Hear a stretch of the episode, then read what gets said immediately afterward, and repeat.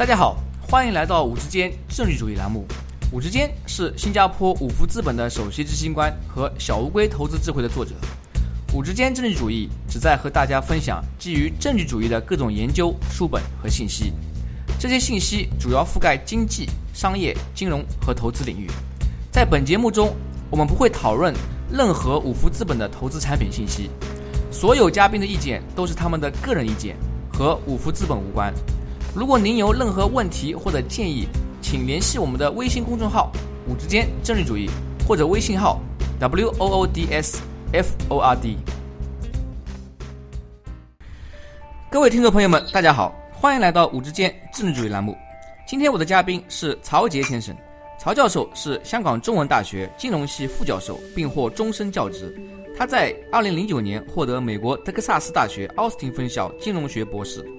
1998年，曹教授以安徽省文科第一名进入北京大学，并于2002年获得经济学学士。他的研究领域为实证资产定价、行为金融学和金融衍生品。目前的研究集中在股票和个股期权的量化交易策略。他的研究成果见诸于《Journal of Financial Economics》、《Journal of Financial and Quantitative Analysis》、《Journal of Banking and Finance》等世界顶尖金融期刊。今天我们要讨论的话题是美国公募基金的投资业绩问题。在美国和中国都存在大量的基民，因此我相信，对于公募基金的研究是很多听众最关心的问题之一。在今天节目中，我们将基于曹教授写的一篇研究论文《Institutional Investment Constraints and Stock Prices》，好好的聊一下这个话题。曹教授您好，欢迎来到我们的节目。呃，石健，呃，你好，很高兴参加你的节目，有机会跟大家做一些分享。首先要说明一下的是，我们这篇论文呢，主要使用的是美国的机构投资者的数据。虽然机构投资者是一个比较宽泛的概念，涵盖了公募基金、银行信托、养老金、保险公司等等，但是我们研究的主体对象还是来自于公募基金。好的，在您的研究中提到的美国公募基金受限于两个投资限制：一、多元分散的要求；二、跟踪误差限制。我们有一些听众并非来自于金融专业背景，能否为他们稍微介绍一下这两个投资限制？嗯，好的。多元分散的要求呢，从大的方面来讲，多元分散需要在呃两个维度上实现，即是在选股上的分散和择时上的分散。首先可以提一下这个择股的分散，它的理论依据呢来自于呃诺贝尔奖获得者 Moskowitz 的现代金融理论。如果我们能在资产组合中加入新的资产，那么有可能在不改变这个资产组合收益的情况下，降低非系统风险。这就是我们常呃经常说的，不要把鸡蛋放在同一个篮子里。我们这篇论文里面主要说的多元分散呢，指的就是择股分散，基金要投资于很多不同的股票，来降低他们资产组合的风险，以避免出现过大的波动。所谓择时分散呢，的核心思想就是说，投资者很难通过择时来获取超额市场回报，因此呢，投资者最理性的选择就是长期的去持有。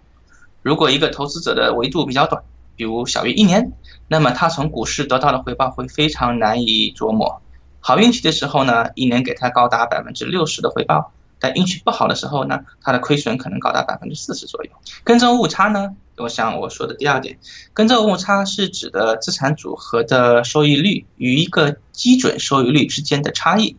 它是一个衡量基金风险管理的指标。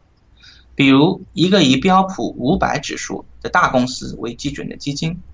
如果这个经理呢全部投资在一个小盘股，那就是一个非常大的跟踪误差。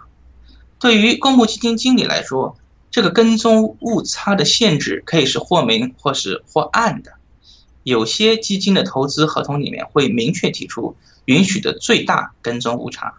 如果基金经理有所违背的话，可能会导致委托合同的终止。或者法律诉讼，有的基金合同里面虽然并没有说明限制，但是呢，基金经理对于跑输基准指数的担心要远大于跑赢基准指数的向往。这个方法就是说，如果我偏离指数太多，万一我搞错了，我所受到的惩罚太大，远远高于万一我搞对了所能获得的收益。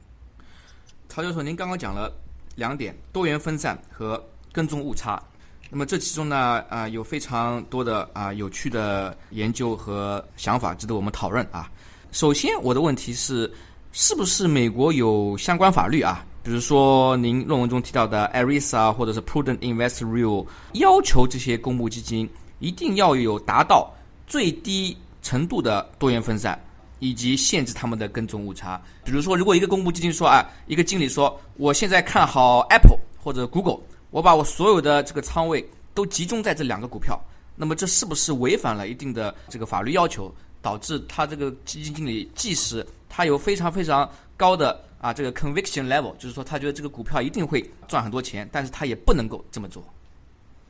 呃，是的，您说的这两个法是有两个投资的限制，一个呢有两个相关的法律呢，我可以提一下，第一个叫做 ERISA，是 E R I S I 那。叫一九七四年呃雇员退休收入保障法，它的理念是通过制定必须遵循的规则来保护美国人民的退休资产，以确保这个计划的受托人不会滥用受委托的资产。理论上要求呢，退休基金的投资必须多样化。如果呢，他在一个公司持有的股票超过百分之十，那他就会在税收上受到相应的一个惩罚。理论上来开始是在养老金的要求，它慢慢变成一个对于银行信托、养老金、公募基金行业普遍适用的原则。这个概念就是说呢，持股的仓位不能过度集中，以避免出现巨灾风险的可能。然后第二个呢叫 Prudent Investor Rule，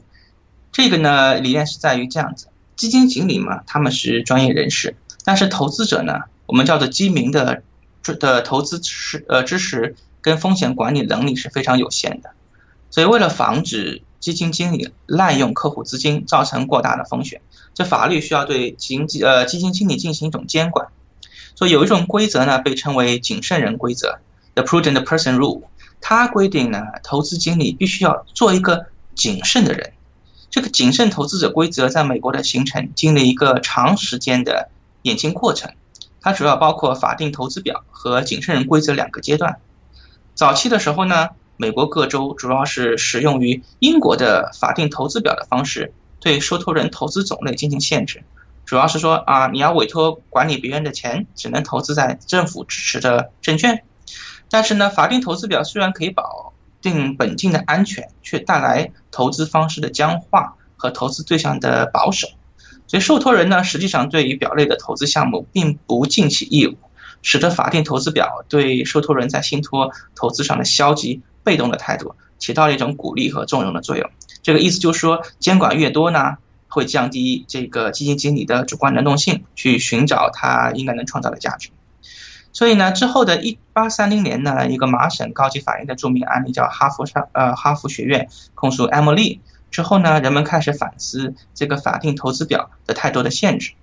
对它进行了突破，然后并成为谨慎人原则的起源。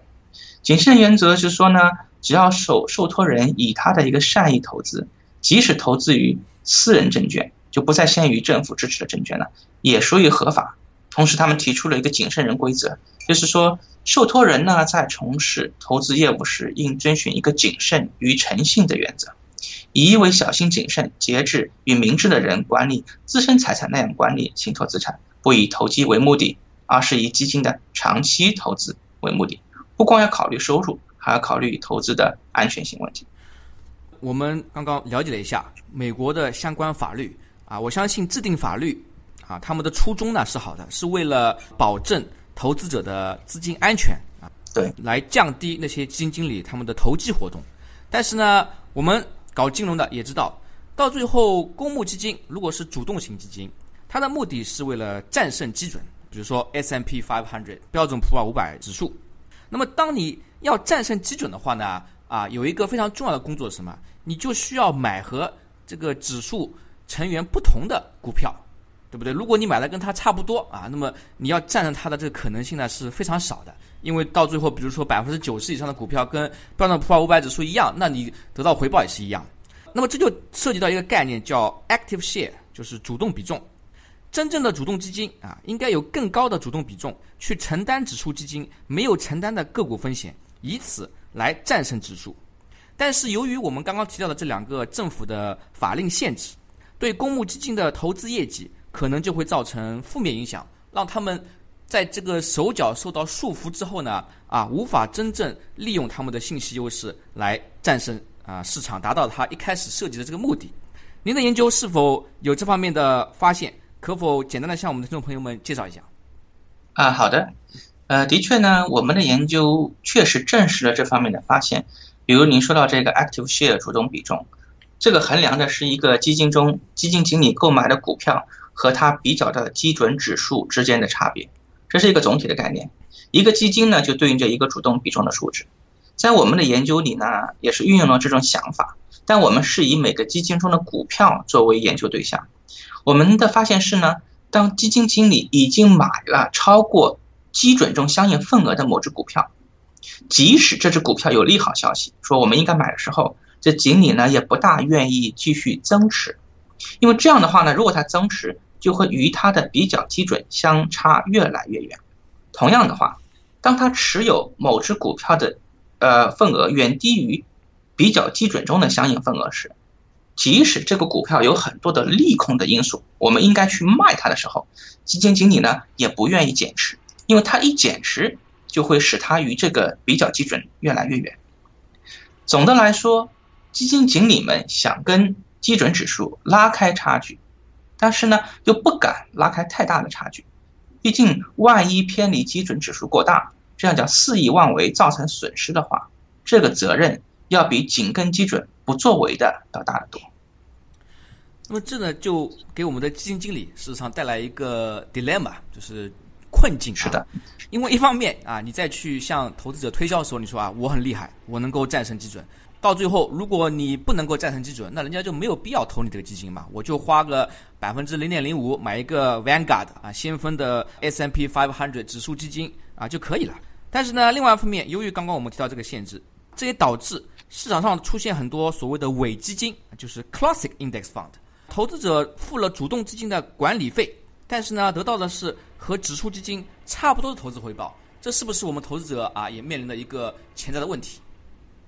呃，你说的很对，伪基金的问题呢，全球都存在。虽然我不认为这两个限制导致了市场上的伪基金，但确实呢，基金经理们呢可以用这两个法规作为。他们简单去复制指数基金的一个借口。如果基民去责问他啊，你为什么你的持有持仓的这个呃内容与指数高度相似呢？他会想出各种借口，而这两个限制呢，非常有可能成为他们的说辞。近年来呢，伪基金的盛行的主要原因有两个：一呢是缺乏一定金融知识的投资者大量涌入基金市场，认为这是一个投资个股股票。与被动指数之间的折中的方式。第二呢，就跟踪特定的指数而言，市场上还缺乏其他可替代的管理费更低的投资产品。抓住了这两个漏洞呢，伪基金的基金经理才能保持活跃。但是呢，根据我另外一篇论文中对叫 Smart Beta 这个聪明贝塔 ETF 的研究呢，我们发现，随着这个聪明贝塔 ETF 的兴起。已经有越来越多的投资者选择那些平均费率远低于公募基金的 ETF，并且这个趋势还在逐年上涨。这个聪明贝塔 ETF 呢，本身是指数基金，管理费低廉，同时又透明，同时又有丰富的产品去跟踪各种指数。所以我认为啊，随着投资者的投资的知识越来越丰富，并且在其他替代产品的竞争下，伪基金呢有朝一日终究会被市场所淘汰。啊，那么这里曹教授提到了这个聪明贝塔这个概念啊，smart beta。我本人呢也在这方面写过不少相关的教育性文章，听众朋友们有兴趣呢可以去搜索啊五之间加聪明贝塔，可以找到一些类似的普及教育性的介绍文章。同时之前啊我也做过一些博客啊，邀请了像杰森素啊这样的在聪明贝塔领域呃工作比较多的嘉宾啊，那么有兴趣的朋友呢也可以去收听一下。那么您刚刚提到的公募基金。他们无法战胜基准，同时有伪基金这个问题。我相信很多公募基金业内人士呢，应该已经向股市监管层反映了这样的问题。为什么到现在为止，监管层还没有放松这方面的限制？呃，这是很有意思的问题。我想，这个不同人的他们的出发点是不一样的。从监管层的角度来说，呃，保护中小投资者利益，维护市场稳定，对他们来说是一个非常重要的考虑。我觉得呢，不管是谨慎投资规则，还是说退休职工收入保障法中对于受托人的规定，都是有它的意义以及历史形成原因的。英美信托法里的谨慎投资者规则衍生于受托人的谨慎义务，英文叫做 duty of care。这个义务呢，要求受托人管理信托呃事务时必须采取合理的谨慎。我相信这一点应该很好理解，否则呢，受托人就可以拿着。受益人的钱为所欲为，无所畏惧。一般来说，受托人的行为符合谨慎标准的话呢，受托人对受益人不承担责任，否则就应当承担责任。因此，什么是谨慎的标准就显得十分的重要了。一开始，在美国，投资人的投资范围仅限于这个法定投资表上列举的种类，而且主要是政府支持的证券。之后呢，在我提过一场经典判例。叫做哈佛学院诉艾默利的信托投资案之后呢，只要投资人的诚信投资，那他投资在私人证券上也属于合法。加上资产组合理论的流行呢，才慢慢形成现在一个比较完善的谨慎投资规则。总的来说呢，我我个人认为，谨慎投资规则很好的平衡了基金管理人的投资权利的扩张与投资风险之间的一个矛盾，是当今市场状况下一个比较优化的法规。假如监管层放松这方面的限制，虽然有些基金的表现能得到提高，但也给了基金经理更大的自由度和权利，这有可能导致非常严重的问题，甚至影响社会的稳定。刚刚曹教授呢也把这个问题啊解释的非常清晰，就是说我们监管层、基金经理、投资者每个人的出发点跟利益都是不一样的，所以到最后呢，监管层他们最最关心的是保护那些。中小投资者的啊资金安全，并且呢不被基金经理啊作为代理人滥用啊他们的权利。那么我有时候在想啊，由于公募基金的这样的法规限制，他们无法充分利用自己的信息优势。那么作为我们散户个人投资者，能不能通过分析基金的持仓信息，来设计一些类似于动量呀或者其他的这个投资策略，去购买机构无法购买的股票，提高自己的投资回报？嗯，你问的这个问题呢，应该说非常的到位。这就是说，我们的论文里面主要提出的一个有意思的发现：假如个人投资者能够获取新进的基金持仓信息，他们可以分析出哪些股票被基金过度持有，哪些股票被基金持有不足。然后呢，我们可以用这个信息去设计一个基于现有交易策略之上的加强型策略。我们的论文里面呢，主要以动量策略为例子。一个单纯的动量策略是基于过去六个月的积累收益率，把所有的股票进行排序。基本的原则是购买赢家股票组合，卖空那些输家股票组合。在我们的论文里提出一个增强型的动量策略，具体是说买那些被机构持有过度的赢家组合。卖那些被机构持有不足的输家组合，相比较单纯的动量策略，这一个增强型策略可以把超额收益率提高到百分之五十以上。这种增强型的方法也适用于其他的投资策略，比如基于业绩快报的 PEAD 策略。那么我们知道啊，在美国基金，他们一般公布持仓信息呢都有实质，推迟，比如说三个月、六个月啊，如果没有记错的话，应该是有几个月的实质。这样的实质会不会影响您刚刚提到这个策略的有效性？嗯，这个问题呢稍微有点复杂，让我来解释一下。嗯，我们的论文里看的是美国的机构投资者，这些机构包括银行、信托、基金公司、养老金、保险公司、券商。如果机构的投资总额超过一亿美元的话呢，它需要每个季度末都需要公布它的持仓的信息，嗯，并且提高一个叫十三 F 的报告给美国证监会。这个十三 F 报告呢，它是允许在每个季度末结束之后的四十五天以内来提交。OK，就是说，如果这个季度末是在啊三月三十号，那它就必须是在五月呃十五号之内要提交给美国美国证监会。所以呢，是的确存在一个公布的实质性的问题。但是呢，大多数情况下，机构都会在每个季度末的时候及时提交报告。所以，一个简单的办法就是把那些没有及时提交十三 F 的公司呢，从我们的投资标的里面去除。这样的话呢，就可以保证在我们的投资标的里，每只股票每个季度末的机构的持仓信息，我们是可以及时掌握的。至于到美国的呃公募基金呢，他们还需要提交另外一个文件，叫 N 三十 D 给证监会。这是基金层面上的持仓报告，是每半年一次，所以呢，它公布的这个频率就更加低。总的来说，我觉得持仓信息公布的实质并不是一个大的问题。我们在论文里面更在意的是这个持仓信息公布的频率太低，跟投资策略信号的更新有时不能同步。假如说这个投资策略的信号是每个季度或者一年更新一次，持有的周期比较长，那就没有太大问题。但如果是一个更高频的，需要每周、每月去更新的交易信号呢？持有周期短、换手率高，那我们就很难再用低频的持仓信息去做这种策略加强型的策略，这个效果就会大大降低。对于那些对啊投资美国基金啊或者是美股市场感兴趣朋友，我相信曹教授的研究呢，可以给他们带来很多有趣的想法。通过一些这个 DIY 或者自己做的研究工作啊，来提高自己投资回报。但是我们也知道啊，绝大部分投资者他们并非金融专业出身。您刚刚提到这些啊投资策略呢，可能对他们来说有一定的专业门槛。那么对于这么多广大的基民来说，他们应该怎么做？不少研究显示，长时间能够持续战胜市场的公募基金寥寥无几。这些基民们是否应该选择那些低成本的指数基金，还是说沙里淘金去挑选那些真正优秀的公募基金？这是一个非常好的问题。我认为呢，公募基金的这些法律限制呢，它会限制基金的业绩表现。但是呢，从另外一个意义上说，它保护了基民，降低了风险。所以我们可以这么去理解：在某种意义上呢，是风险偏好较高的基民呢，再去补贴那些风险偏好较低的基民。因为不同的人，他们对风险的偏好是不同的。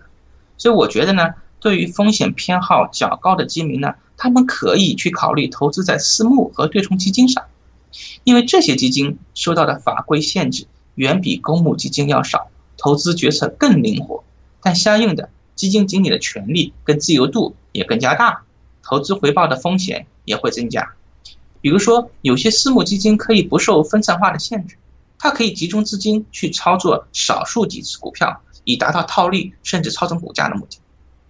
至于你说的基民如何选择的问题，我认为这个得取决于每个基民的喜好。如果不喜欢风险，又没有很多专业知识，最好还是去选择低成本的指数基金。如果对于那些相对可以承担一些风险，并且有时间去研究公募基金的投资策略以及过往表现的基民来说，真正优秀的共同基金还是存在的。当然，正如我们之前提到，呃，可能一两次，聪明的贝塔 ETF 是一个非常好的替代品。因为相对于公募基金，它的费用更低，投资组合更透明，同时选择也更多，呃，也很多，有许多跟踪非大盘的标的。刚刚曹教授呢提到，就是事实上啊啊，对于投资者来说，在市场上可以选择的这个产品呢还是比较丰富的，有低成本的指数基金啊，有数以千计的公募基金。然后呢，还有数以万计的私募基金和对冲基金，再加上一些比较新的产品，像聪明贝塔呃类似的 ETF 和基金，啊，所以呢，啊，我们的广大的这个投资者啊，在做出最适合自己的选择之前呢，可能还是需要多读一些相关的这个教育材料，提高自己知识，然后呢，啊，根据自己的知识以及对这些产品的理解，选择最适合自己的投资类型。我们刚刚讲到的很多都是关于美国的公募基金，就是包括您这个研究 paper 啊。那么在您看来，国内的公募基金情况怎么样？他们是否也受到类似的限制？这样的限制呃会不会影响国内公募基金的投资回报？嗯，我认为是的。国内的公募基金表现也是受限于跟其比较的一个基准指数。虽然国内呢并没有和美国完全一样的法规，但是呢基金经理的表现。同样需要与一个指数进行比较，比如上证五百。而且我认为呢，国内的基金投资者的基民啊，可能更加在乎基金的短期表现与基准指数之间的对比，因为行为金融学已经发现，中国的投资者比美国的投资者更加现实，更加在重视于短期的表现。我相信，如果把我们的研究放到中国市场的话呢，这个结果应该会更加显著。但从学术严谨的角度出发，我认为这个猜想还需要更多数据的支持。